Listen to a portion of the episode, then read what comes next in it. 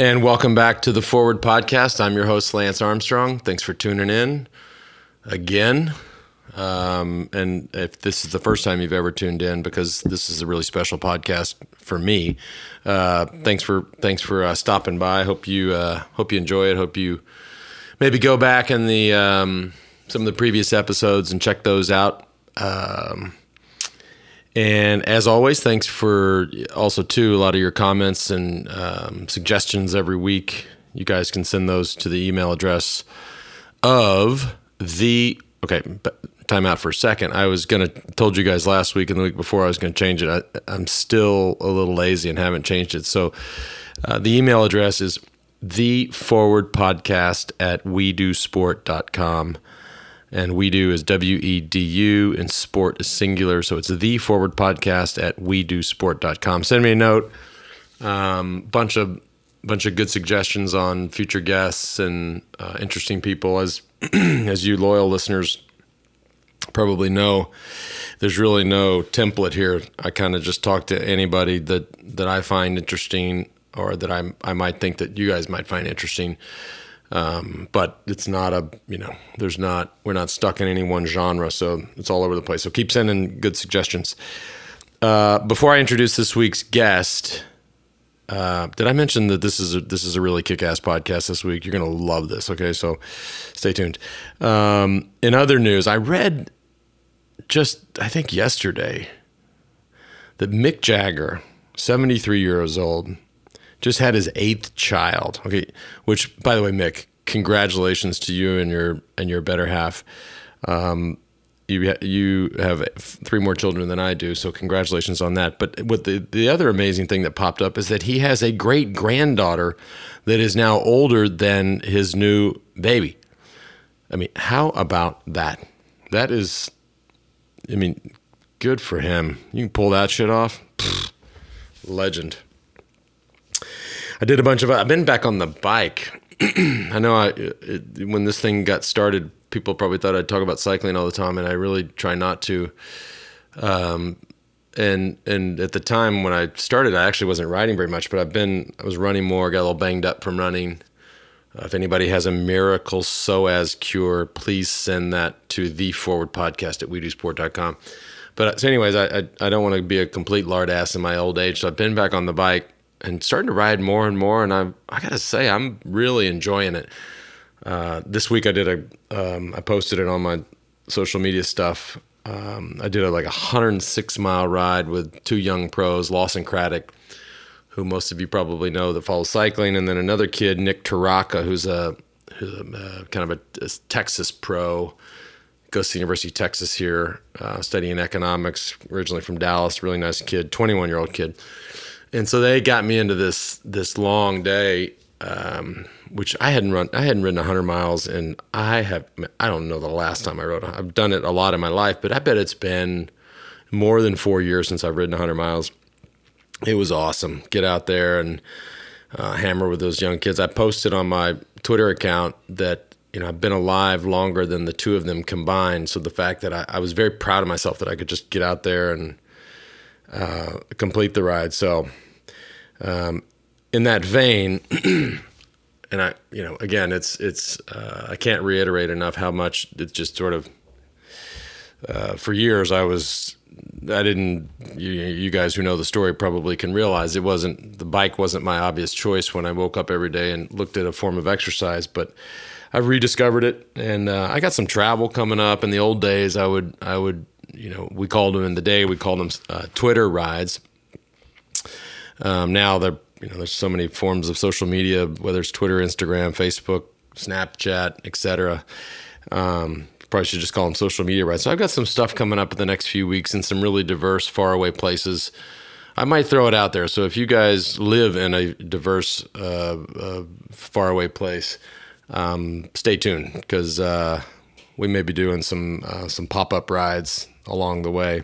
And if so, and if you're there, please come out and uh, say hey. For my guest this week, uh, he really, I feel a little stupid even introducing the guy because literally, I don't know about people that live in like diverse, faraway places that I just spoke about, but certainly in the United States of America, and probably everywhere else. You know this guy. He's he's he's. You don't even need to say his last name. Uh, my guest this week is Bo Jackson. Um, really, all I could say is I got Bo. Um, and Bo's Bo has has got everybody knows he has an amazing sports story. Um, I got to know Bo Jackson because uh, he wanted to start a bike ride in his home state of Alabama after it was completely ravaged by a series of tornadoes uh, years ago. And he, he, he wanted to do something to try to uh, obviously uh, raise some money, but generate some awareness around the issue, build some storm shelters. Um, so he, he, decided to do a bike ride. And if you've ever seen or been around Bo, this dude does not look like a bike rider. But he asked me to come along on the ride, help him prepare for it, train for it, uh, get him some sponsors. And, you know, at the time, for me, it was just super cool to hang out with Bo Jackson. I figured we'd be one and done. Um, but Bo, uh, he kept doing it. Not that he rides his bike every day, but he kept doing the event year after year.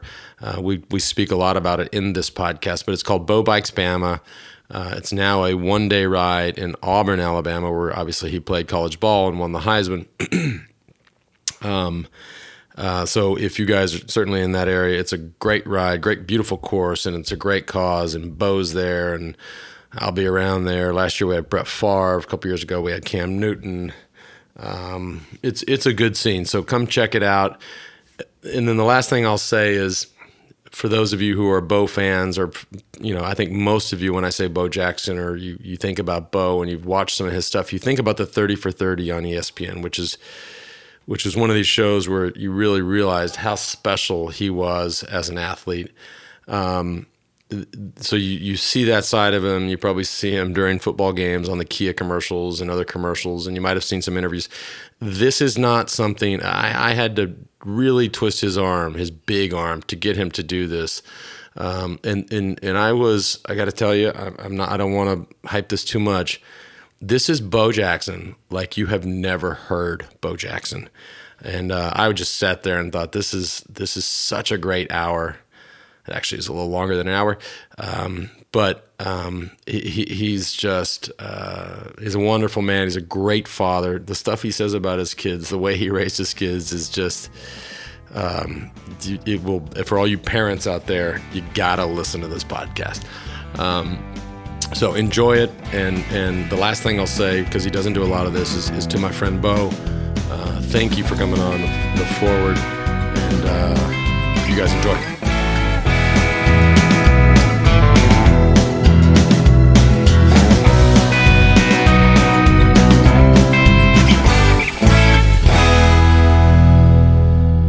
Bo, thank you for being here. Thanks for coming on the forward. Thank you for having me. Have you done Have you done a podcast? Not your own, but have you gone on? No, po- I have never done a podcast. Okay, that's. I the, have done a lot of things. I've never done a podcast. So you're the first one. You're going to get my cherry on this. Oh, you know, I, I yeah, and um, that that'll be the the press release we put out. Lance Armstrong get Bo's cherry on podcast. Bo, Pops Bo Jackson's cherry. That's first podcast. Um, I, I just had a question because I was, you know, I know, I know when actually we went through, we met through your bike ride in Alabama. Yes. yes. Bo Bikes Bama. And the first year we did it, 2012. Yeah, it was like a week long. I mean, it was, yes. or five days, or it was it was more than a day. Now it's now now you do one day in Auburn, but we rode all over the state. Did we go to Bessemer? I don't. We started off in. We landed. We flew to Bessemer. No, no, no, no, no, no, no. We started off. I think when you were there, you joined us in Cullman, and we finished in Bessemer because right. you had to get on a plane in and uh, go somewhere. I, I, think you were going to the West Coast or somewhere, but we finished up in my hometown where I grew up. Yeah, in in the uh, parking lot. So yeah, yeah. right, right yeah. at the. Uh... Yeah, right, right down off of the Bessemer Super Highway yeah. on the way going to Tuscaloosa. And you grew up with nine other I grew up brothers and sisters. Nine siblings, four brothers and five sisters. In a house that was in a house that was less than the house was less than seven hundred fifty square feet. Outdoor. All right, I'm just trying, and and this is my question because how does that work? How do you get? Well, you had ten of you guys plus your mom. How do you get eleven people? 10, well, there there wasn't all ten at the house at the same time So my older brothers and sisters, they had married and moved on, or, or was in the military, or had moved out. So there had to be about six. There had to be about six, six to seven kids in the house at any given time, with my mom, which her bed was in the kitchen Wow. by the back back door. The one bedroom that we had, it had two twin beds in it, and we slept two two two to a bed, foot to head. So we'll let one sleep at the foot of the bed and one sleep at the head of the bed. And then we made pallets, blankets on the floor. So we slept around the coal stove, which it was a wood burning stove in the bedroom. So we just made our pallets around the wood stove, or as we had a gas heater in the living room. Yeah. So um, So there's one bedroom. one bedroom, Wow. one bedroom, and, And we were bathroom. in that house till 1971 or two, and then we moved, and then we moved in a house that's probably that was probably 2,500 square feet, which made it seem like a mansion. Right. We had moved up like the Beverly Hillbilly. You'd made it. we had we had made it because the neighbors was talking about wow that's a big because all of the homes were six seven hundred square feet and when we moved into our um, when we moved in into our tri-level house uh, everybody was saying wow that but that house got a hundred rooms in it Yeah. and it only had seven rooms Right. seven rooms you guys in the whole house but but we gradually moved from that three room Yeah. home And dad was not around. dad dad was not around um, when i was a kid i thought having a dad was somebody that came by once a month and left 20 bucks That's what your dad did. that's what my dad did because he had a family across town and and um And of the 10, how many of the 10 were? just just just me and two sisters gotcha. me and two sisters. We all have the same mom, different dads. Uh, my mom was married twice, um, um, and and I. The thing with me is that I always envied the other kids in the neighborhood. Um, I didn't know what envy meant, but I just had this thing to where I was always jealous of them because they had their mom and dad there, and they were the ones to get the to get the nice toys during Christmas. They always had the birthday parties. They were able to go on the school field trips because they were they could afford them, and I couldn't, and I couldn't because my mom worked two jobs during the day, and probably the, the most I got to see my mom was on Sunday, uh, be- because from from Monday through Saturday, she worked cleaning somebody's house during the day from seven to till till two, and from three till eleven she worked at the hotel cleaning rooms, God. and that was her life until I made her quit. Until I said, if you don't quit, I'm gonna come around to the job and I'm gonna create so much shit that they're gonna be forced to fire you. so she quit uh, after I got out of college. Right. So But when you were younger, you weren't. You were. You were wild. I mean, you were. I was a John Gotti of my neighborhood. Period. The I John was- Gotti I- of- I was the John Gotti of my neighborhood. Meaning, other You got in parents. fights. You stole bikes. You. I didn't get in fights. I beat up a lot of kids. It wasn't where they picked a fight with me. Um, I inherited stuttering from my father. So as a kid, I stuttered worse than Mel Tillis. And the other kids thought it was funny and they would laugh at me, which which which brought out the dark side of me Yeah. and I would beat up the other little boys in the neighborhood. I beat up girls, and I was known for throwing rocks. Any kid get hit in the head with a rock in my neighborhood, 99.99% of the time, I did it. Oh my God. If a window got broken in anybody's house, car window got smashed, they come to my house. Wow. So But your mom must have been. two, three times a week, and sometimes twice on on the weekends. My mom would get me in the front yard and tear my butt up, Be- because I'd either hit somebody in the head with the rock, or I broke a window, or I threw green apples through somebody's screen door. Uh-uh. That was just me. We did. We had one black and white TV in our house. The antenna was a coat hanger, had three stations on it, and um, and and there was nothing on TV, so we had to go outside and make our own fun. Yeah. We didn't have anything, and about a mile from our house was a sanitation landfill, the city dump. We would go there and find toys to play with, find old plastic trucks, and we tie ropes to them like local, and, and we pull them off the mountain, pull them through water. That was our fun time. That was our fun time. Then once we got bored with that, we go to one of, one of the neighbors' house that got an apple tree in it or a pear tree, and we pick the green apples and have have a crab apple battle, to where it would be six kids against me, and I never lost. I'm undefeated. So they would get tired of throwing apples, and they would run home as if that was safe because they run on the porch and run inside. As soon as they get in, as soon as the door closed, two green apples come through the screen door. and the neighbors would, and but the neighbors would come up to the house, and this was all on Saturday. Sunday. Uh, this was all on Saturday, and um, and and uh, they would wait till my mom get home because on on Saturday my mom didn't clean houses; she just worked at the hotel, and she got off work around two, Right. three o'clock. So if I did anything to get in trouble, I knew before six o'clock that I was going to get a good ass whooping. Right. And that was almost every Saturday. And how old are you? I mean, are you?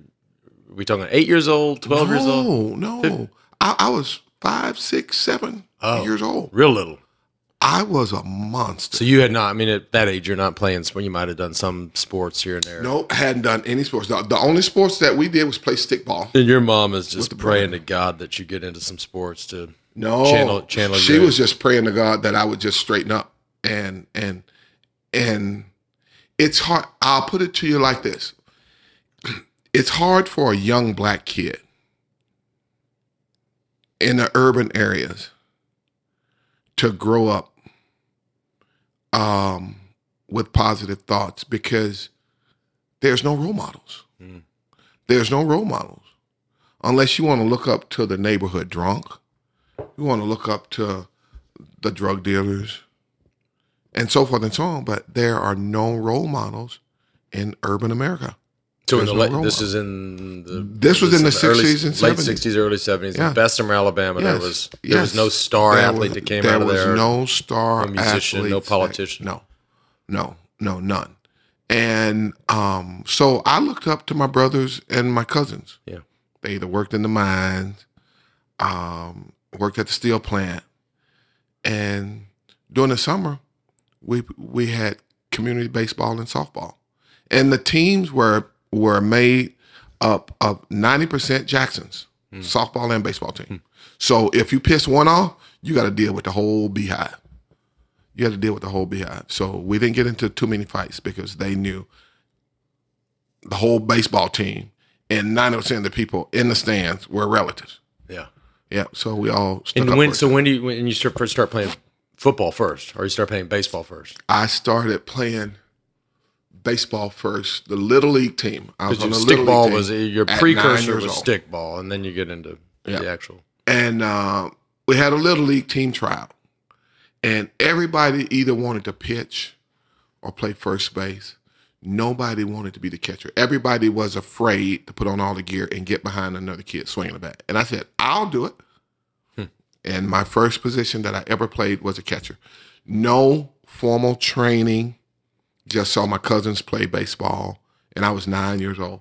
And by the end of the summer, when the little league season was over, I I was when the little league season was over, the coach on the pony league team asked if I wanted to be the catcher on the pony league team. Because nobody and I'm not bragging, but it's just the fact that nobody had an arm as strong as mine. And then when the pony league season was over, I caught, and I'm this is nine, ten years old. I caught for the men's semi-pro team, and I was throwing grown men out from my knees at regular ninety feet base. They still on me on second base. I throw them out at But you'd been practicing with the rocks and the crab apples and the I, pears. hey, I it's the motion. I you have had a the motion. PhD in rock chunking. PhD in rock chunking.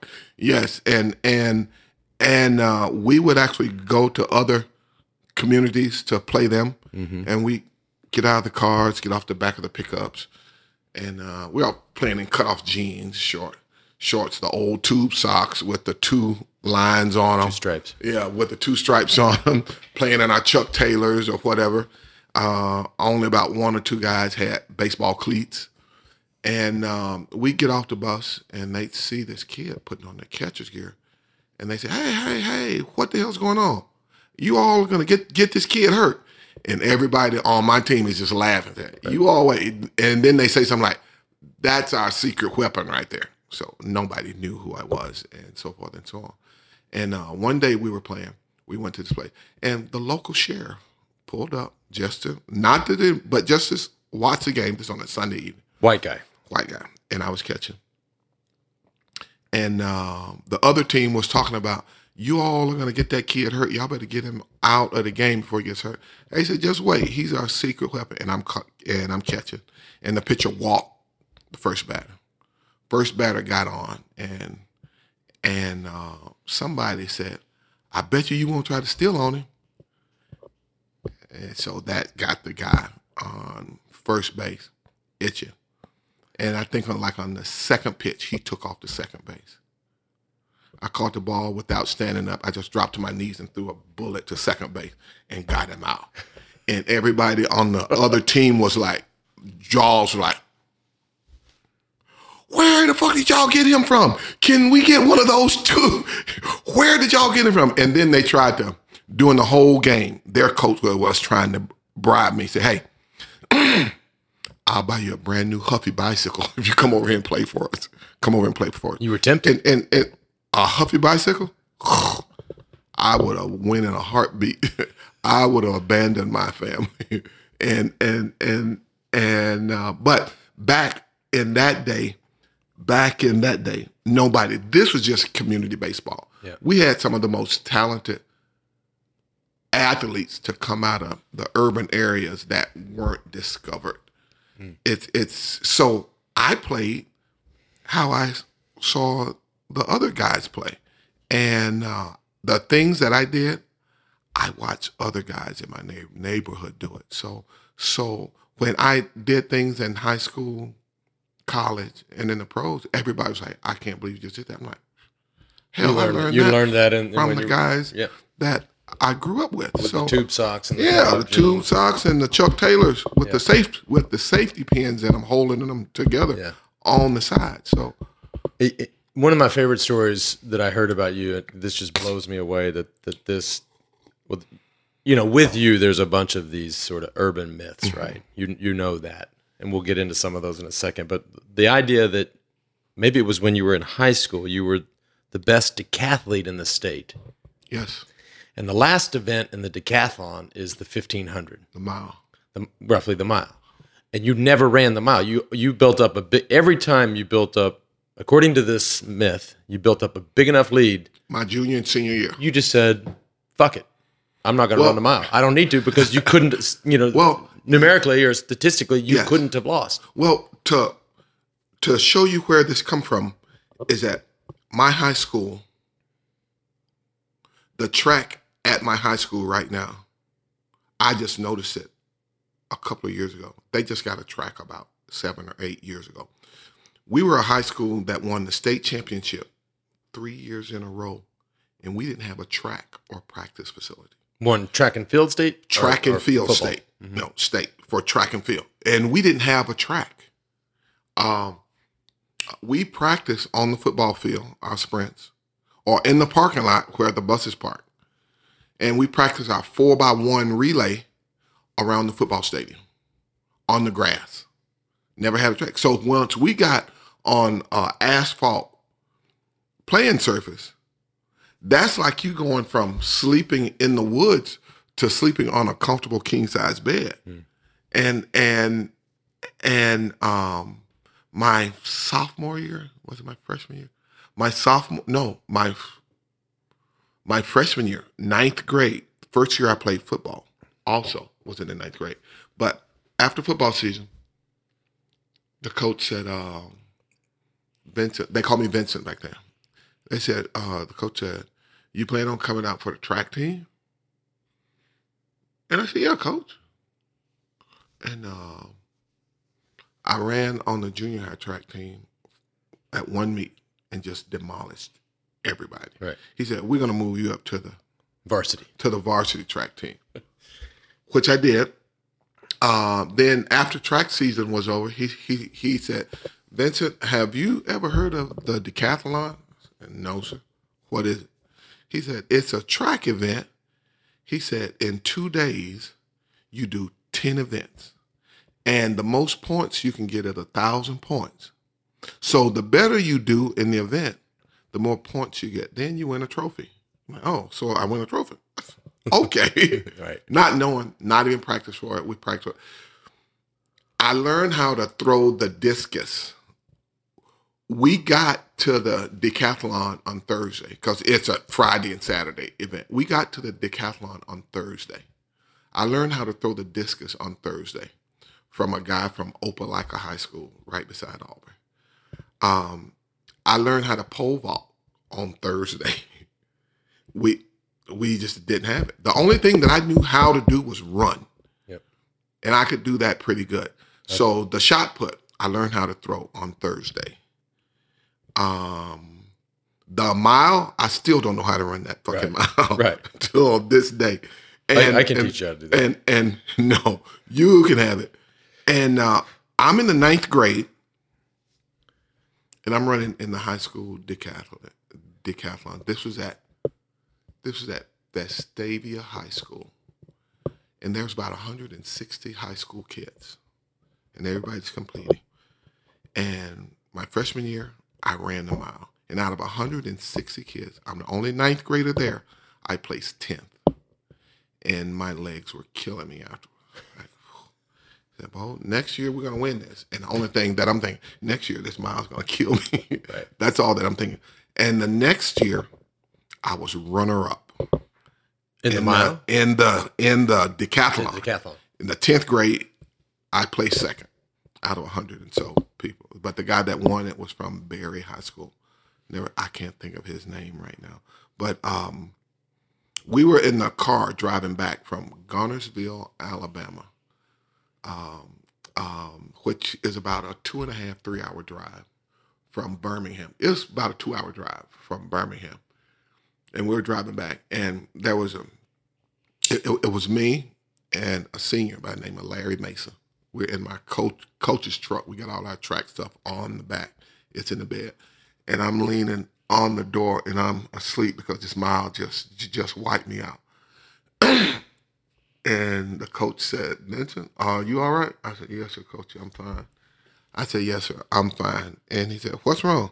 I said, "I was thinking." And he said, "What?" I said, "I tell you what. If I make you a promise that I will win the decathlon next year, if I build up over a thousand points over second place, do I have to run them out? And he giggled as he's driving the road. He said, Well, Vincent, I tell you what. He said, if you can put 15 to 1600 points between you and second place, you don't have to run the mile. And That was your that was your motivation. And then I set up and I said, okay, well, since you put the stipulation on that, so I countered and said, if I have at least 1,600 points over second place, I don't have to run the mile, and you got to buy me a Whopper with cheese and a large orange soda. and he just laughed his ass off. And he said, that's a deal. So my junior year, Saturday evening, last event, I'm sitting in the football bleachers, eating my Whopper with cheese, watching the poor saps run the mile. but and the miler guy was a state champion miler guy, so he ran the mile in four something. Right. For- So he just demolished. So he got a thousand points. That was my closest comp competition, and I think he was. I think he was a sophomore, or, or I think he was a sophomore or something. And then my senior year, the same thing. I got a thousand points in the 100, in the hurdles. I got a thousand points in the high jump, the long jump. I got a thousand points. Yeah, you in won the all the- yeah. discus. Yeah, you win. And I had to learn how to pole vault. and I pole vault almost 14 feet and never had a pole vault. Never, never owned a pole vault. Didn't even know how to pole vault. It's just Just well, you get down that runway as fast as you're going down the runway. and, and I plant that pole Stick it in the ground and just and hope that it didn't snap. Because I was about my high school year. My high school year, my my my senior year in high school, I was about oh, up to my junior year. I was about 175, 180. Yeah. And uh, my senior year, I went from after football season. I do over the summer, my junior and senior year, I went from about 180 to uh, 205. 205. 205. And I worked at the high school with the summer work program. Yeah. So I mowed that football field almost weekly. And you're getting recruited from I mean, Uh, just in your state alone, obviously Auburn and Alabama. and it's funny, the first letter I ever got was from Indiana. I still have that letter. The writing is faded on it, but I still got that letter. And it was to play house. basketball for Bobby Knight. no, it was a football. it was a football letter, and and uh, I didn't take too many. I took two trips, one to Tuscaloosa and one to Auburn, and I didn't know where Auburn was at the time. And Bear Bryant coached at Alabama. Bear Bryant coached at Alabama. Now, my cousin, who who had way more talent than me, he had a full ride to go to Tuscaloosa. He opted to go work in the coal mines. Really? He's split in, yeah. And in the but the pre, I mean, I'm just imagining you have this iconic coach, you have the University of Alabama. The pressure to go to hit, you know, to that school would have been tremendous in Alabama. Well, yes, yes, it was. But did he come? the Did he come to the house? He didn't come to the house, but he called. So the na- the neighbor the neighbors what's it? Bear Bryant called on that phone right there. they called on that that that beige phone right there. Bear Bryant called the house. So everybody come over to look at the phone that Bear Bryant called on. So they um but but they sent they sent a coach to recruit me. The coach that had that area was a defensive coordinator named Ken Donahue sent him to my house. I walk in one evening from baseball practice. The coach, no, we had a game. So the coach, I got a ride with the coach. The coach dropped me off at the front. I come up the sidewalk. I walk in the front door. And I see my mom sitting at the dining room table to the right, because I walk right in the living room, walk past the dining room, go through the kitchen, and go downstairs to the basement where the laundry room is. So I walk and I look to my right. I see this white gentleman sitting at the table with my mom having coffee. So I speak and I go on down downstairs, get my clothes out of the bag, put them in the washer because I got a game the next day. And um, this was about five thirty in the evening, five thirty six six. So as I'm putting my clothes in, this tall, slim, older white gentleman comes down. and say- He said, "Vincent," I said, "Yes, sir." He said, "My name's Ken Donahue." He said, "I'm a coach at Alabama. And Bear Bryant told me to tell you that he apologized for not being able to make it up here to see you. So he sent me. And we talked, we talked, and he, for some reason, he had to, for some reason, he felt it important to uh, tell me that, Vincent, we want you at the University of Alabama. We think you'll be a great asset to the team. He said, but personally, I don't think you'll get a chance to play until the end of your sophomore year or the beginning of your junior season. Hmm. And I just smiled at him. And he said, Well, I'm going to let you go on and finish washing your baseball uniform because I know you got a game tomorrow.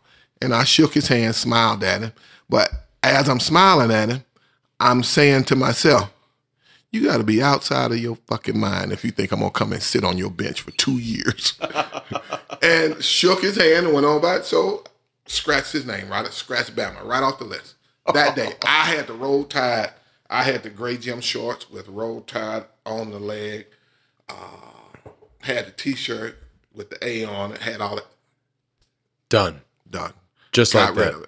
Uh, about three days later, walked through the front door again. Same thing. Walk. I look to my right. My mom's sitting at the table. Two white guys this time. Like. Go downstairs. Same thing. Coach come down. and said, Vincent. I said, yes, sir. He said, my name's Pat Dye. He said, I'm the head coach at Auburn. And he said, the reason I'm here is because he said, I'm not gonna lie to you. He said, if if if I had to put my starting backfield on the field tomorrow, he said, my fullback, he is 5'10, about 300 pounds. He's a little bowling ball. Right. He said, my halfback, one of my halfback, is 5'8, about 170 pounds if you put weights in his pocket with all his with, with all his gear on. And the other half, because they ran out of wishbone, and my other halfback is 6'5, about 180 with all his pads on. So we got a ragamuffin backfield that you just don't have any type of consistency to it. And he said, Now I tell you what, he said, my job this year is to sign about eight to 11 running backs from Alabama, Georgia, so forth and so on. He said, But I could tell you one thing. He said, If he said, I will give you every opportunity to be the starting halfback next year when we open up against Wake Forest. He said, because I didn't watch film on you. He, he said, you are the type of running back they were looking for. You run hard, you're a big kid, mm-hmm. and you got speed like I ain't never seen before for a running back.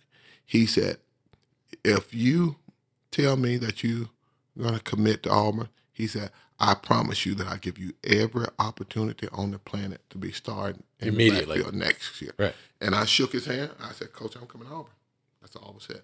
That was it. That's all was said. So on signing day, on signing day, I had on this black. I don't know where I. I think I bought it from the pimp shop. This black. It's like, I don't know, shiny sweatsuit that had an orange and green stripe on it and that's what I was wearing when I signed signed my letter of intent to go to Auburn. Wow. And um, the rest is history. But that coach from Alabama also said once he said that I don't think you'll get a chance to play till the end of your sophomore, beginning of your junior season. And he said not only that, he said if you check the record books, we know that you want to stay home so your mama and your family can see you play. The only other big schools around here is Auburn. He said, Well, let me give you a little history behind Auburn and Alabama. He said, Auburn hadn't beat Alabama since 1972. And this is 1982. He wow. said, 10 years. And he said, they never will. Ooh. And that right there lit a fire in me.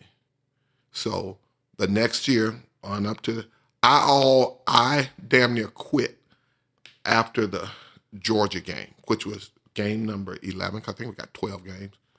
I almost quit and went home. But then I started thinking, everybody in my neighborhood and my mom, I said, the last thing that I want to do is disappoint my mom. And then if I were to come home and just be just another one of those guys around the neighborhood, all, all other neighbors going to say, see, I told you that he wasn't going to be, yeah.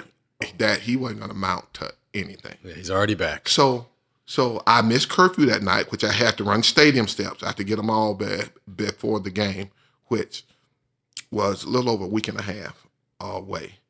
Uh, I had to run stadium steps with a 30 pound vest on. And up to the top from the from the from the ground up to the top of the highest point in the stadium, back down is one.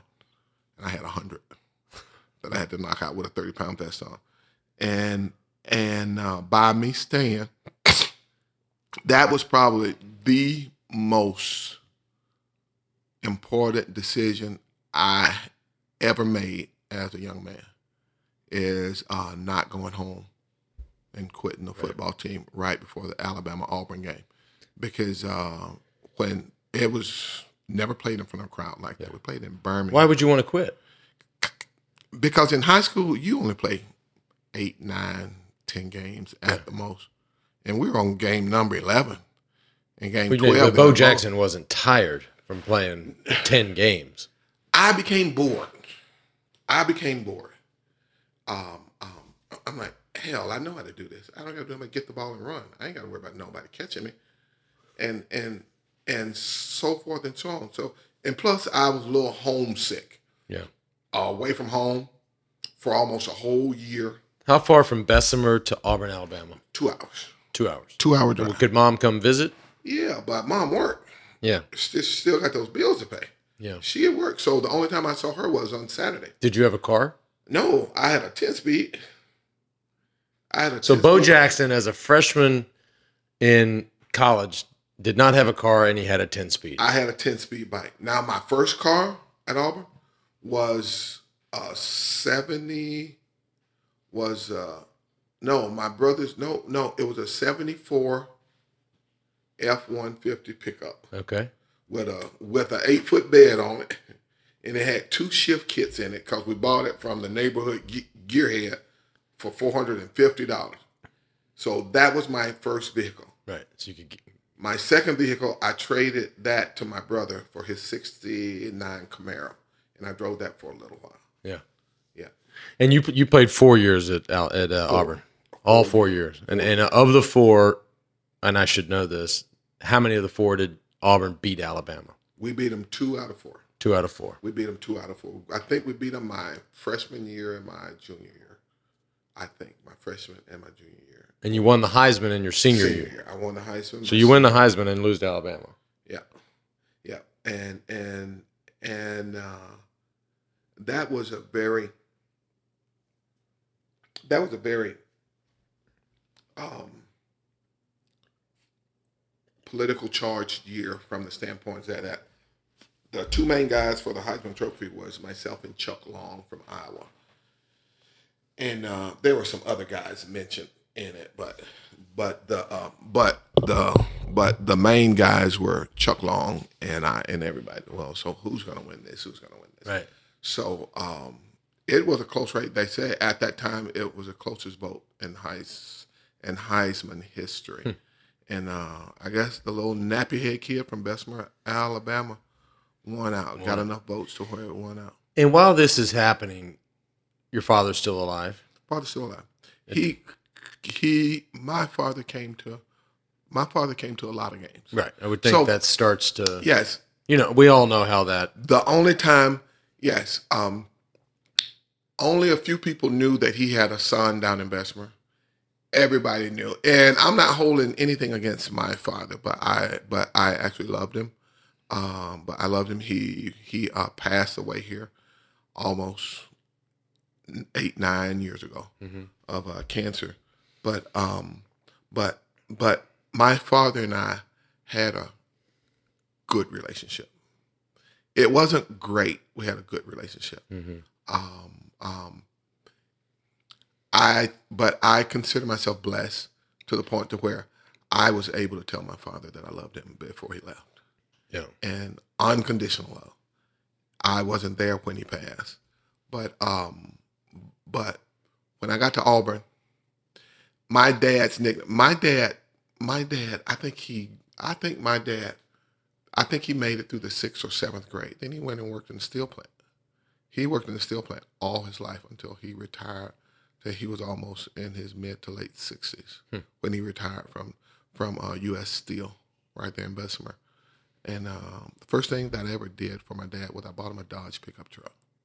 My dad was illiterate, couldn't spell his name. He put an X, so Could not spell his name. he could not spell. what was his name? A.D. Adams. He Could not spell his name. So, Wow. so when I took him to buy him a pickup truck, he was n- nervous, and it, he wasn't nervous, but from a proud son, I knew that he couldn't spell his name, so I got the pen and I wrote his name down. Gave him his truck, and uh, and and but and he was the happiest man on the planet. He was the happiest man on the uh, planet, and and and and it's things like like that. Me having having the little time that I had with my dad, because when I was a little boy, probably when I needed him the most, I probably wouldn't have got as many ass whippings as I did. But um, like I said, I envied my friends who had their mom and dad there. I I actually look at I actually look back now and I look at I look at people our age that still have their parents with them. And I said, why is it that you allow your parents to til- to still drive to the supermarket, the grocery shop. I said, that's your job.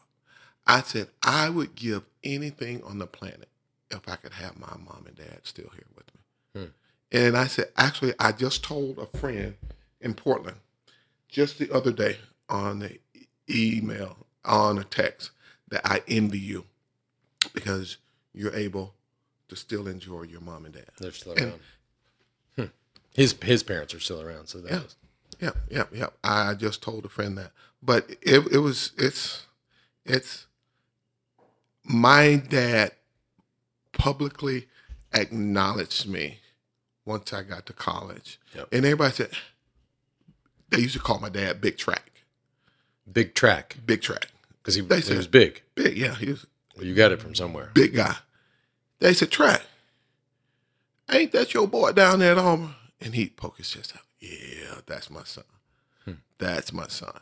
That's my son. So he acknowledged me. Well, he acknowledged me when I was a kid, but he's working to the point where he's trying to support not only his family there, but whenever he could, give my mom something for us, which isn't more than 20, 25 bucks, Right. which I thought, being a little kid, I thought that's what having a dad meant. Hmm. Honest. Until I became a dad. Until you became a dad. Until I became a dad. I said, no, it's a whole lot different. and these stories, this is this is. I mean, we've spent we haven't spent a ton of time together, but we've spent enough. We've had meals at the house, and we've been in Alabama together. And but hearing you talk about your children and parenting your children, I mean, we grow up, and I, and I I find myself, I mean, all of you know, myself and Anna and Kristen, the mother of my mm-hmm. older kids. I mean, yeah, I see all the parents these days. I mean, we're so easy on. I think we're easy, Easy. on these kids. And, and, and you, the first time you came over, and I want you to tell this story for the listeners. I guess you had some rule with your kids, like don't leave your shit lying around. yeah. Yeah. And you the first time you come to our house, you tell this story, and, and I, I'm, you know, my kids, just for the record, and they listen to these podcasts, they leave shit everywhere. Let them come spend a week with me. Tell them to bring all that shit with them. Camp, Camp Bo. yes. You tell them to bring all that shit with me. I, I, I um um um my kids, we have a cleaning lady named Candy, wonderful lady. She's been with us since our kids were babies, and I have a fairly sized, nice home, but um, Candy said that our home is it takes her less time to clean our home and it's the easiest home that she has to clean. It's 10 times easier than a home that's a third of the size of mine. Right. Because I'm not a neat freak, but I'm tidy. So I make my kids pick up behind themselves. I said, the cleaning lady isn't coming here to make your bed. The cleaning lady isn't coming here to pick your sweaty drawers up off the floor. She isn't coming here to flush your toilet for you. Now you got to do all these things, or we're gonna have a problem. And the the incident with the clothes on the floor, the cleaning lady would have to come in. They would take off their clothes, and I don't know, I don't know if it's something in the air or the water that got kids in this day and age. When they take off their shit, they leave it right there on the floor Just straight down. straight down and don't walk right over it, it could be there for a month. They will walk right over it and get into bed. Get out of bed, walk right over it, go to the bathroom. So I told them, I said, don't leave your clothes on my floor. Don't leave anything on my floor. I said, whatever you take off, you either put it in a dirty clothes hamper or put it on a hanger. And I'm not going to tell you no more. I'm not going to tell you not one more time. So they were okay for a couple of days. I go down to my son's room. They share a room. Um, I go down, and my youngest son, Nick, he's an engineer. Uh, he's 28 now, but he had to have been 11, 10, 11 years old. And uh, I go down to his room one day They are in school, and I noticed the clothes that he wore yesterday was sitting in the middle of his bedroom floor. His Nikes, his pants, All his favorite stuff. his jacket, his shirt, all sitting there. I just politely scooped them all up, walked down the hall, went down the stairs, went down the back stairs, through the kitchen. out to the garage, and I had a smoker out in the yard because I smoke meats and stuff. So I took all of the wires and baskets where the charcoal sit. The charcoal sit in the bottom, the the uh, the bottom tray. So I took all the trays and racks out of it. Put his clothes in that smoker, some lighter fluid on it with his Nikes, and threw a match to it. I set all his shit on fire. And this was about 12 o'clock. This about, no, this about one because they got out of school at three. So the bus pulls up. They get out around 3.30. He comes in the house and I'm in the kitchen and I got the, I, and, and I could see out of the breakfast window out where the smoker is. And I see remnants of smoke still coming out of the thing. Probably those Nikes. I got. And I said, Nick, I said, come over here for a second.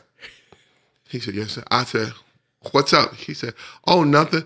I said, go in the breakfast room and look out the window and tell me what you see out in the yard. He goes to the window as a kid. Nothing.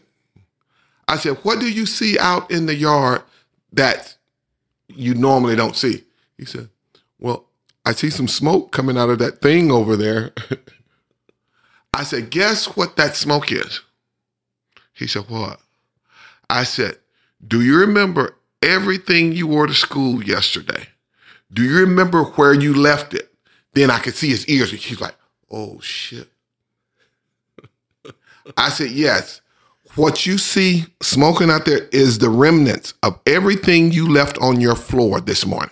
So, so my oldest brother looked at him and said, Nick, you so stupid. Dad told you don't leave this. I burn up all his shit. And from that day on, they never. So I let my daughter come in, who was younger. I let her see it. I let the oldest see it. And then when and then when my wife saw it, Jack, I can't believe you burned up that boy's clothes. I said, I will burn up anything else that's left on my floor. Now I said, let this be a warning to everybody who say I am their dad. Mm-hmm. You leave whatever you leave on your floor. I said, I swear to God, I'm gonna throw a match to it. And I haven't had that problem since. Right. It's funny how that happens. Yes, it only takes one time. It only takes one time. God, I just didn't you feel bad? I I, I don't have. I, I feel I would. No. No, no. See, that's why you're Bo No. and I'm me. See, one thing in my house is that I never have to repeat I would be so sad for them. I mean, he must have been crushed. His favorite kicks, his favorite jeans. Lance, you're weak. Your kids can turn you into a wuss. You're weak. you're weak, man. I think we're gonna have to put you in daddy boot camp. put you in daddy boot camp. God, I, I just couldn't do it. I'm just telling you, I could not. Like my son, my son, and they do the same shit you just said.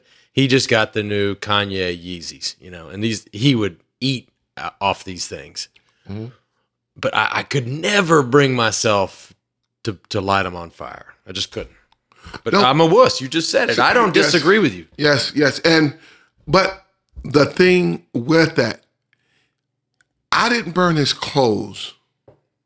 I didn't burn his clothes because I was a mean dad. Mm-hmm. I burnt his clothes to teach him a lesson.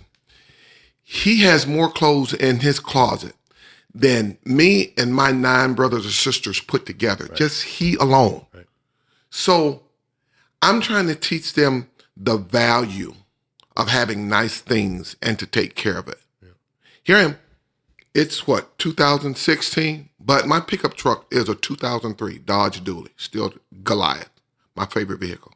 That's what you drive now. My Dodge Dually, that's my winter vehicle. It has 50,000 miles on it. Dually, you mean the Cummins things with like two wheels on each Two side? wheels. I can back up the side of a building. I love it. It's parked in my driveway now. Got 50,000 miles on it. Everybody's trying to buy it from me and I and I won't sell it. But it's the thing that it's okay to have nice things, but take care of them. Don't say, "Oh, well, my Kanye Yeezys are dirty. Dad, will you buy me another pair?" Hell no. Well, now that I would, I would not do that. So, but but it's just the fact that if we as parents don't teach our kids structure, responsibility, they're gonna be lost. I hear you. I hear you. It's like them being in a country. It's but it's like them being in a country full of full of anarchism. There's no control. They do whatever they want, Yeah. and so on and so on. And as kids, as kids, they need that because when they get out in the real world, they are going to be so disappointed. They're going to be crushed because somebody is going to tell them the same stuff that we as parents should have taught them when they were kids. Yeah. And it's going to crush them. It's going to crush them. So I'd rather prepare my kids now Right. than wait until they become 20, 21 years old Yep. and somebody just ripped them a new one verbally at work because they didn't do what they supposed to. Yeah. Yeah. Can I ask you some? Let me ask you some sports questions. Because you know, you know, I talked about these urban myths earlier, but and one of the myths is that at the at the combine you ran the forty yard dash in four point one two seconds. Four one three. I was on my way to track practice, yeah. And they had And when you about- run four, and this is the fastest it's ever been run, and that was in well, night. a lot of people are disputing it because they say some kid just ran a four two something. He just ran a four two one or a four two three, and so what? It's on. I said, yeah, but that's good. I said, you get me at his age, and I guarantee you, he'll be looking at my shoe soles in the fort. That's that's just that's just fact. One thing that I never worried about. Has the timing changed? I mean, that you ran with. No, mine was electronic, where you got to put your hand on the starting tape. Once your hand comes off that tape, you break the laser down at 40 yards. Yeah. 413. And how much did you weigh when you ran four one three? About 222. That's unbelievable. That's 222. Because if you're running a four one three, you're at the end you're going uh, twenty five miles an hour. That's that's that's like putting a that's like putting that's like putting a for, a Formula One engine in an 18 wheeler. Yeah, exactly. No wonder the Boz It's- got run over. uh, yeah, the Boz weren't, weren't. He wasn't thinking back then. He wasn't thinking back then. He's a he's a very sweet guy. Boz is a good friend of mine. Yes. he was in my Kia commercial, uh, And he was he and has he, came. and he, he, he, came to he in came to Bo Bikes Bama Yes, last year. He did Boz and his. and I know you. He talks a lot of shit before that that game, and you you know you you did what you did. But I just want everybody knows those two things. Yeah. But I want the world to know this: he absolutely kicked your ass at Bo Bikes Bama. Yes, he did. I mean, it wasn't even close. Listen, I don't make my money peddling. He he pedals a lot. He, he Land, uh, uh, uh, Bosworth's w- wife is a a spin spinning instructor. in- in- instructor, Yeah, so he he, got more time in than I do. yeah. I get on my bike three weeks before Bo Bikes Bama, and then I come and ride, and it kicks my butt. Yeah. But I do it because it's for such a great cause. It's it's it's. I don't do it for the Auburn fans. I don't do it for the Alabama fans or UAB fans or Troy fans or whoever. I do it for the people of my home state. Yeah. Period. Period. And you can be whatever you want. Right. And I could say this, and I say this. I said, Mother Nature doesn't discriminate. If a tornado comes to your town, it doesn't care if you Lance Armstrong, Bo Jackson, or if you got twenty dollars just in the bank or twenty billion dollars in the bank. If you in her way, you gonna get dealt with. Hmm. You can't avoid mother. She said you cannot compete with Mother Nature. You can't fight her, but you can sure as hell get out of her way. You know, and the the way that society works now, we just we forget about these things, and I think it's worth because you you mentioned tornadoes, but it's worth talking about why. Just because I don't think people can remember back that far in, in this current society. But you started Bo Bikes Bama. Those the tornadoes that came through Alabama were in 2011. the, the tornadoes that came through the state, they, they originated in Mississippi and they picked up more speed as they went east and more power. and killed how many across. people? Over 370 people lost their lives um, through it when that tornado. That tornado stayed on the ground longer than any tornado in the history. Yeah, when you see, and I'm sure a lot of us, or a lot of you people listening, when you you've seen what a tornado does, but it, it's when you really see when, when they come through, yes. it's like a, it- it's like a, uh, you know, a, a lawnmower that's the size of the Empire State Building that just comes and mows. It it Yes, but it mows down everything: concrete, steel, Everything, It yeah. doesn't matter. And um, and the thing that motivated me was seeing all of the damage to through my home state. Mm. Yep. But and I'm sitting there, and I'm thinking, I'm like, what can I do Mm-hmm.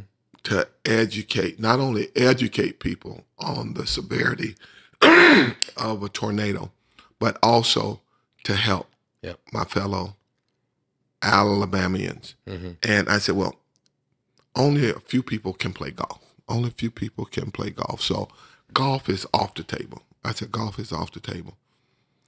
And I said, and I said, we could do a walkathon, but that's boring.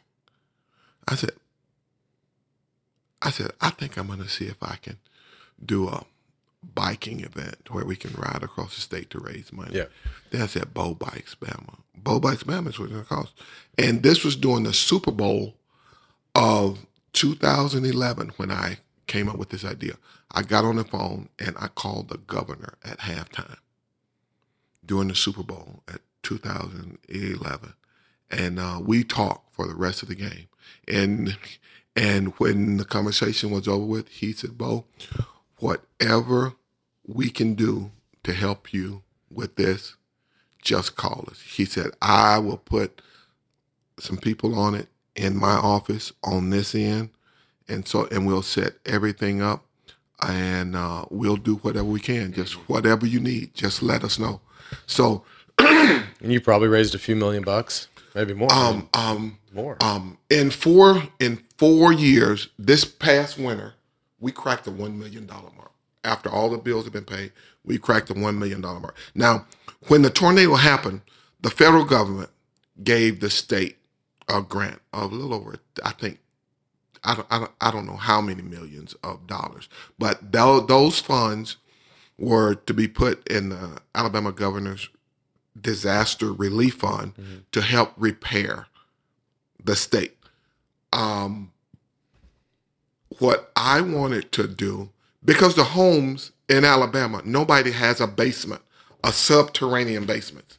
Their homes are built on a concrete slab, and that's it. Right. Like So here, like here in tornado- Texas. So when the tornado comes through, it wipes everything out and leaves the concrete slab there.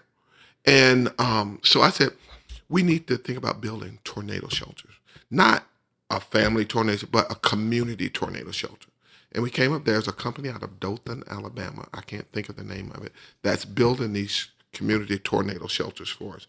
And they're about 70 feet long, about 25 feet wide. And they say that they can hold They're above 70 ground. to 80. Yeah, but they're sitting on a concrete slab, but it's made out of pure steel. The foundation that it's in, it's set in five feet of concrete, four to five feet of concrete that's underground. And the building is made out of a quarter of an inch steel that's dome. So once you put it in a dome shape, it makes it 10 times as strong. So it could withstand winds north of 800 miles an hour. So, and they built it and put benches in it for 70 people, but you can squeeze 200, Yeah. 200 people in that. You can squeeze as many people that needs to get in there. As you can put however many people is needed in there. So what the federal funds do, we search out these towns and um, we see if there's enough people, if they need a community storm shelter there. So the funds from the federal government pays for 75% of the build out of that structure. So the community got to come up with the other $25,000. That's where Bo Bikes Bama comes in. Yep. So the people in the community, it doesn't cost them one cent out of their pocket. So the federal government and Bo Bikes Bama is responsible for that tornado shelter in their community. And and the event this year, and this is this is an appeal to the people listening, is April 29th. April 29th in Auburn, Alabama. You're That's going to be Saturday there. morning. I'm going to be there. Everybody comes. we got to get have far. Far. We got to get him. We got to get. We got to make sure that he is on time this year. We got to make sure he's on time. you. Su- eh, but you Southern boys, it's you know, well, you're a little different, but you know, yeah, Yeah. He rolled. Remember, he rolled up last year, sleeveless. You know, all guns Two- out. Didn't have Two a minutes before the race. didn't have a helmet. No, no. I and and but you know that's Brett Favre. Yeah, That's that's Brett Favre. but he did. Yeah, he didn't. He he- came and he wrote. He's good cyclist. yeah, he was good. He is a good cyclist. We weren't even a mile and a half in, and my front tire blew out. Yeah, Front tire blew out, and I wrestled that bike for almost 200 yards because I wasn't ready to go down. I wasn't ready to go down. the funniest th- the funniest thing you ever said at Bo Bikes Bama was was not this year, but last year. You were thanking all your sponsors, Mm-hmm. and one of the sponsors was Alabama Power or something, or Alabama. Yep. the electricity company Yes. and, and, you know every other sponsor would wave you know put their hand up be acknowledged and the power company no, no nobody was there or they were at the bar or something and you turned around or you said whoop they must be out shutting off somebody's power they must be out shutting off somebody's power. Of course. thought, of course. what a way to to kiss the sponsor's ass i mean that is yes, perfect yes. Well, well, y- y- you you actually have to not kiss their ass, but you have to acknowledge them, of course. to let them know uh, that's just that is just business one oh one oh one. Um, never bite the hand that feeds you.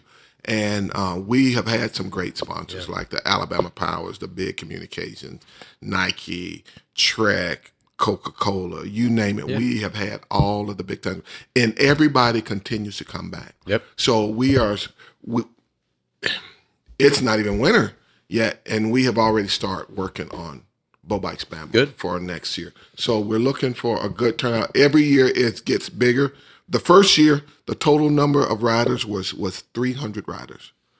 Uh, last year we had a little over 1,300 riders, and we had riders two different distances two different distances. The the short ride is 20 miles and the long ride is 68 Yep. 60 60 miles. Yep.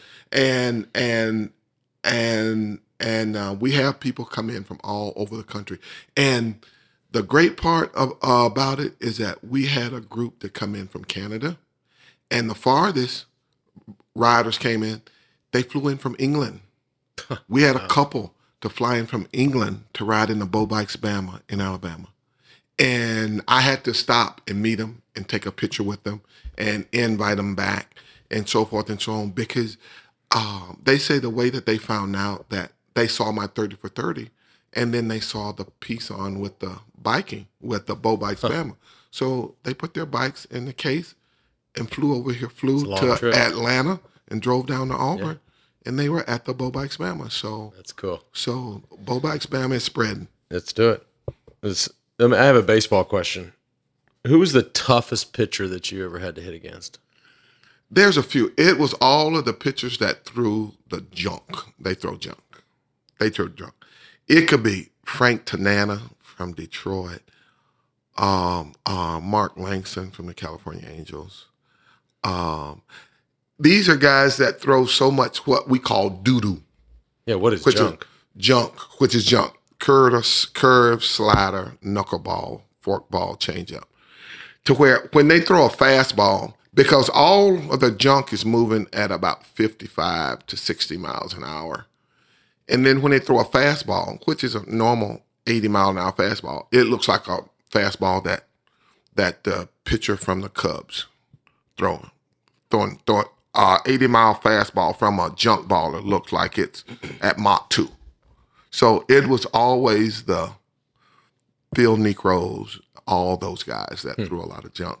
They were for me what was the hardest to hit. Now my favorite, now I can hit the slowest pitch, which is a knuckleball, and I could hit a fastball, but it was that stuff in between uh, that would that just always gave me trouble. When you're thinking, well, I know this guy.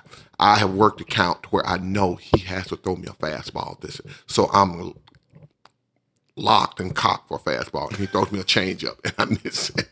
That's where the bat breaking comes in, Right. Because I let a guy get me out that wasn't supposed to get me out. Yeah. And what about Nolan Ryan? Did you ever hit against him? I have, uh, yes, Nolan faced. Nolan struck me out seven consecutive times before I even fouled the ball off on him.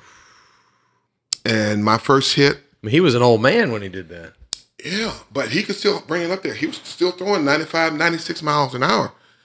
And um and um and uh, my first hit off Nolan Ryan was probably the longest ball ever hit in the old Texas Arlington Stadium. And uh, I hit it straight away center field. And the stadium was packed. You, you know, the whole state comes to see Nolan Ryan pitches Yeah. and uh, and uh, everybody was on their feet because I had worked the count and I had fouled off about three balls, and and I fouled off a pitch that was up in my chest, up in on me, and I got to it, and and he gave me a look like, you don't supposed to be able to get to that fucking pitch. oh, and um and and uh, it's funny because I had a little goatee, about a quarter of an inch, just a little goatee growing here and he threw a ball high and tight on me. The count was 2 2, and I had fouled off about three consecutive pitches. Yeah. Then he threw one, he gave me some chin music, what they call chin music. And if I hadn't just moved my head a half inch, just back like that, he would have just tore my whole chin off. But the ball nicked my little goatee. It was just that and the ref and the ump heard it, and he, and he said, "Did that ball nick you?" I'm like, "No, no," because I knew what he was coming with the next pitch. So I put my hand up, called timeout, and I'm staring at Nolan because I'm looking at him because he gave me some chin music, Right. and um, I put my hand up, to call timeout, and I dig in with my right foot. Dig in with, with, with my right foot. I put my left foot in, still got my hand up. And I'm still watching Nolan, and I grab the bat and I hit the plate and bring the bat back up and whack my helmet. Pow! And I get set. And everybody's on there. And more women come to the stadium to see Nolan Ryan play. It's like Bon John, jo- Bon Jo- John Bon Jovi's playing a concert. All the women come to the game to see Nolan play. And then they disappear when somebody else is pitching. And uh, everybody's on their feet cheering because they want to see eight straight strikeouts. And I knew he was going to bring the heat because Nolan, hey, this is what I got. See if you can catch up with it. And I caught up with it. And I mean, I got every thread on it. And when the ball hit the bat, when the bat made contact with the ball, you hear some old players that said that their eyes were so good that they can see the threads on the ball. And what they mean by that is that when the ball makes contact with the bat, the ball stops spinning and you can see the threads. Well, when the ball stops spinning, and the balls are made by Rawlings, and um, when the ball hit my bat, I could see R A W. I could see raw out of Rawlings when it just that quick because it's gone. And when I made contact with it, from the sound the ball made makes a different sound. I knew the ball was gone. I just didn't know how far it. I didn't know how far the ball was going to travel. So Nolan looked back at it, and the center fielder was Gary Pettis. Gary turned and took two steps, and because he and I are friends, and he said, "Man, I, I took two steps because I'm thinking, well, I'm gonna get to the track and catch this." And he said, "I took two steps, and the ball had already passed me."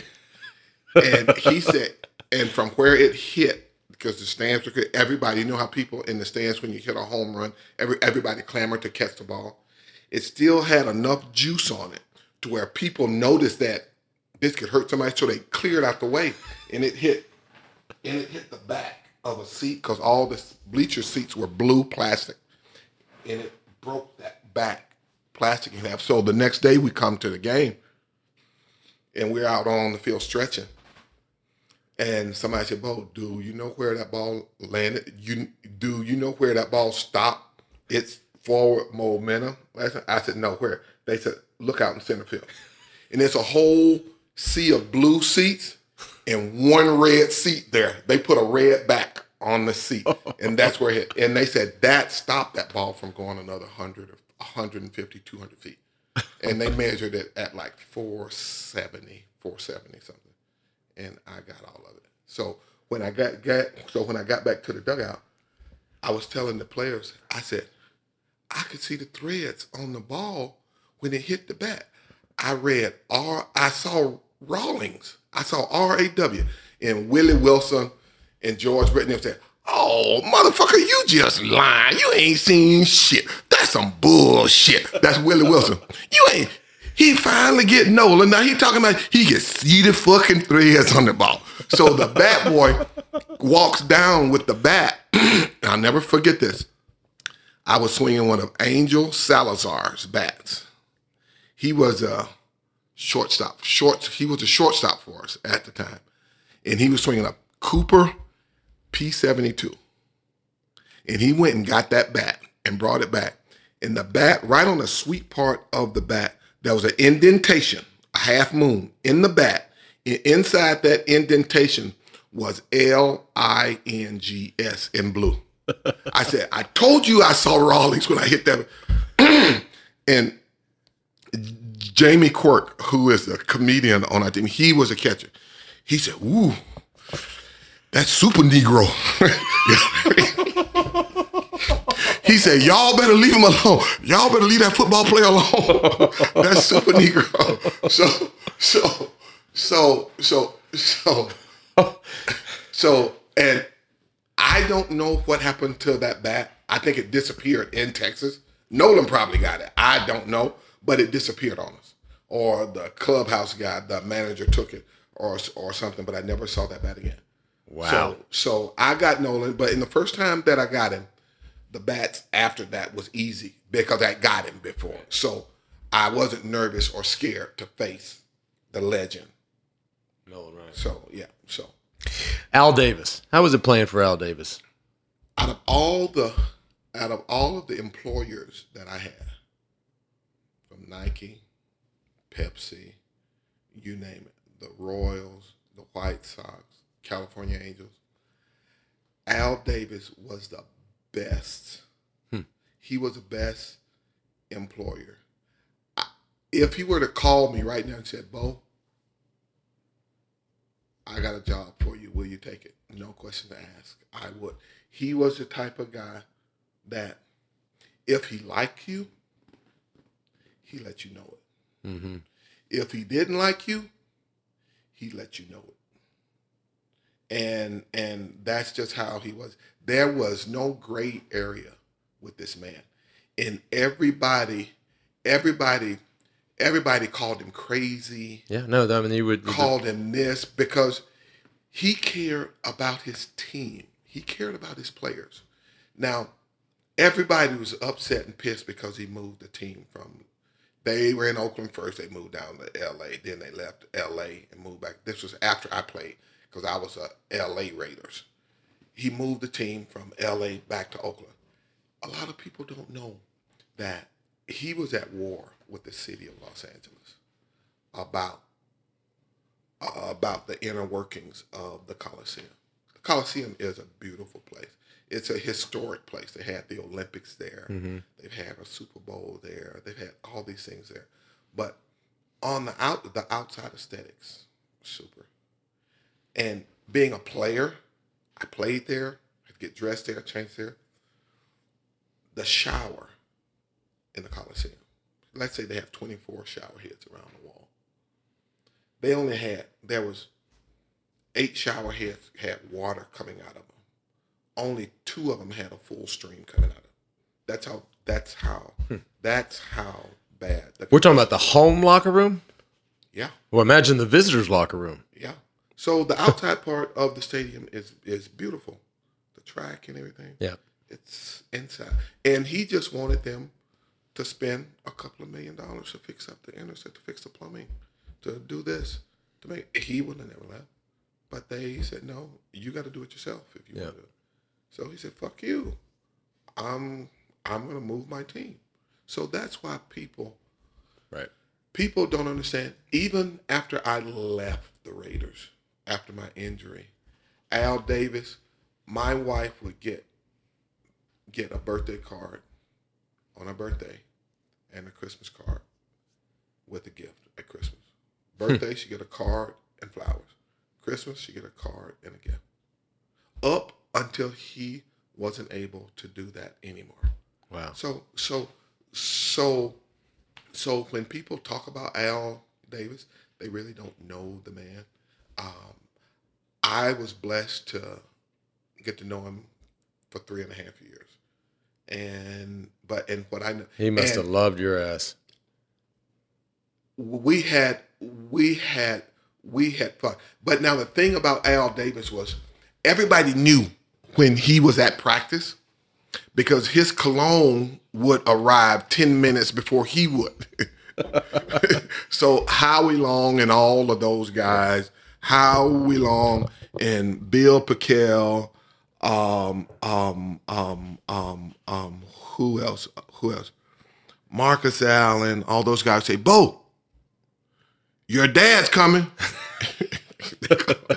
say, Bo, your dad. But in the reason they said, Bo, your dad's coming was because after the Seattle game with the Bosworth incident, Al Davis asked me to ride on his bus with him up front. So Al done, Al done adopted him a new son. He done adopted him a new son. So they said, Bo, but your dad's coming to practice. But we would never see him, but we would smell his cologne 10 minutes before he come around the corner. He, he was just that strong. And he was, then he was swimming in cologne if that was the yeah, case. and he'd always walk out, and and he, he was a funny guy. He was a funny guy. Every other word, if let's say if he was gonna have a conversation with you, and that conversation consisted of five hundred words, three hundred and seventy-five words would be the F word. Wow. that's it. That's just the way he communicated. Yeah. But on the up and up, he was the nicest employer I've ever had. Yeah. Yeah. Awesome. Awesome. And I still talk to his wife. I was in Los Angeles. They they they have an eternal flame that they light every game in honor of Al Davis, and they invited me out a year before last, I think, to light the torch. And I sit up in the booth with his wife, and we talk. We but we talk. We don't we don't watch the game. We just sit and talk. Yeah. Because I don't like watching football. Hell, I know how to do that already. So we sit and talk, and we eat popcorn. We eat the little little snacks, and we just sit and talk. That's sweet. So All right, so Bo, so if we look at your the arc of your career and you look at football and baseball and college and all of it, it's all this heroic, iconic stuff: home runs, the touchdowns, trophies, you know, victory. Mm-hmm. There has to be some some something there that's that is not that. It's the anti victory. It's it's an embarrassing moment. it's there's one embarrassing moment, and I've told this story a couple of times. Um, it was during the Raiders. We were playing a home game in the Coliseum in Los Angeles, and I think we were playing the Denver Broncos. Now, I Which is a big that's a big rivalry. Big, big rival. John Elway, all those guys, Karl Mecklenburg, all those big defensive guys, all those guys are on the field. And and uh, I think we were playing Denver. And um, the year prior to that, this was my second year. I scored my first NFL touchdown on Denver, where I ran over defensive back named Mike Hart and broke his collarbone when I run him over. And uh, it's that touchdown play where you see me running down the sideline. I run over a guy, keep going, and I dive in the end zone. Um, that's my first touchdown. Well, the following year, we run the same play on it. It's a counter sweep to where the quarterback gets the ball, turns and pitches it to me, and I take off like I'm going to the right side.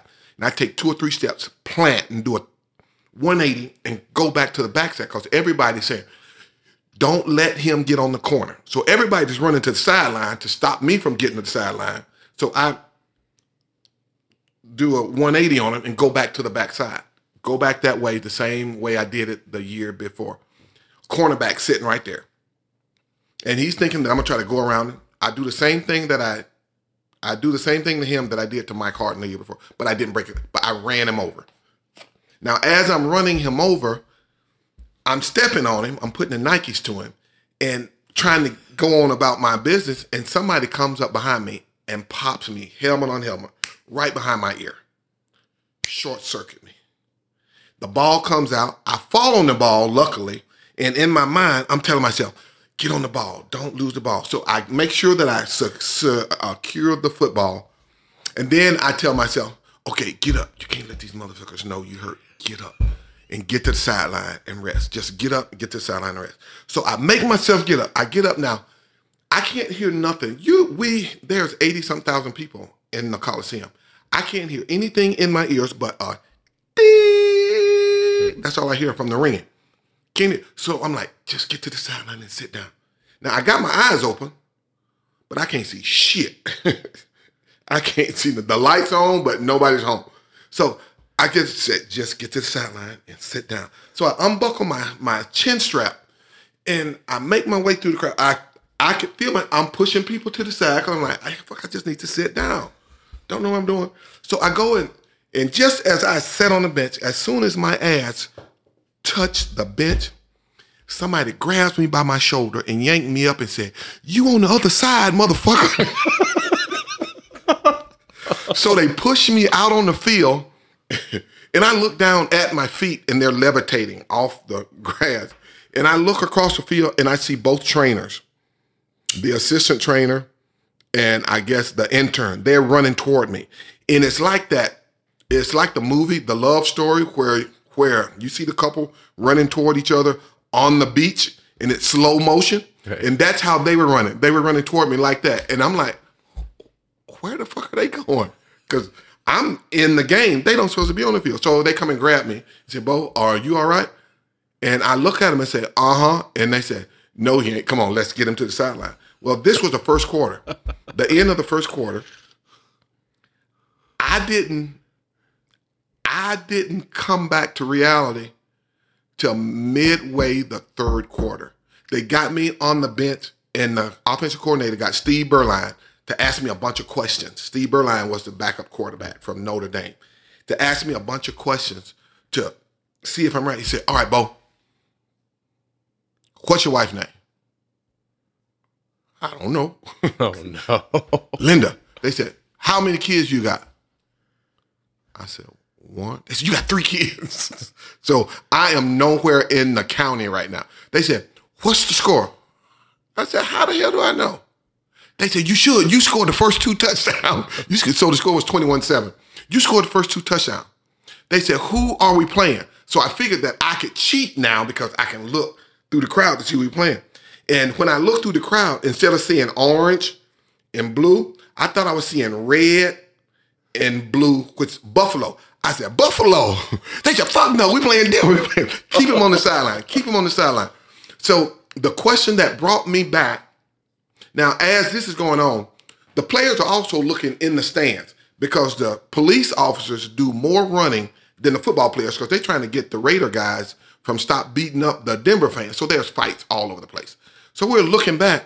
So Steve Beuerlein said, okay, I got one for you. You got to get this one. You got to know this. He said, when is payday? I said, Monday. He said, he's coming back. He's coming because payday is on Monday. I said, Monday. Then there was a shot. Pow! And I'm looking, everybody's running. And now Steve Smith is sitting beside me, who was my blocking fullback, first round draft pick from Penn State. He's sitting beside me. Steve Beuerlein is here. So everybody gets up and Steve, so I'm like, somebody's shooting. Where the fuck is everybody going? And Steve laughed. He said, we going to the locker room. It's he said, he said, it's halftime, fool. he said, it's halftime, fool. we going to the locker room. So I'm like, where the fuck is the locker room? So he tells me to grab onto the back of his jersey and just go with him. And he took off jogging. I had his jersey and, and I'm jogging off the field with it. So whoever hit me, short circuited me. So when they say concussions, it's yeah. serious. Luckily for me that I only had one, that one, because it's a yeah, it's nothing to play with. Two days later, I'm leaving the Raiders camp from getting treatment. And I was living in Playa del Rey. We're living in a house in Playa del Rey, right upside the hill, ocean view. And I for, I was about a mile from my house and forgot how to get to the house that I was renting. So we had the cell phones just come out, the big block cell phone. So I pick up the phone, I look at my wallet, see a number, I call it, and my wife answered. I said, I'm at the corner, and I said, I don't know how to get to the house. She said, Stop playing, boy. That's crazy. I said, I'm serious. I said, this concussion got me, and I don't know how to get back to the house.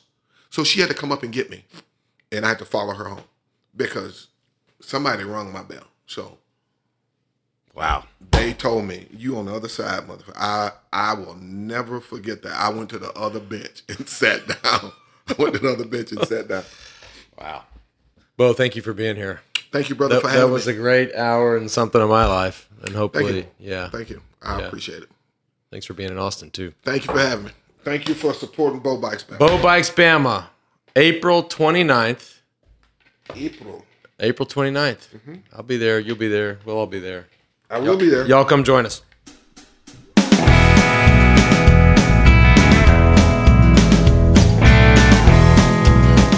Thanks for tuning in to the Forward Podcast. Like, uh, like I said at the top of the show, if you have anything you want to say, if you have a suggestion, please. God knows I need suggestions, um, or questions, or concerns, or criticisms, or whatever. Let me know. Send me an email. Send it to the forward podcast at we do wedusport.com. I know it's long. I know it's a little confusing. The forward podcast at we do w e d u sport singular.com. The forward podcast at we do sport.com.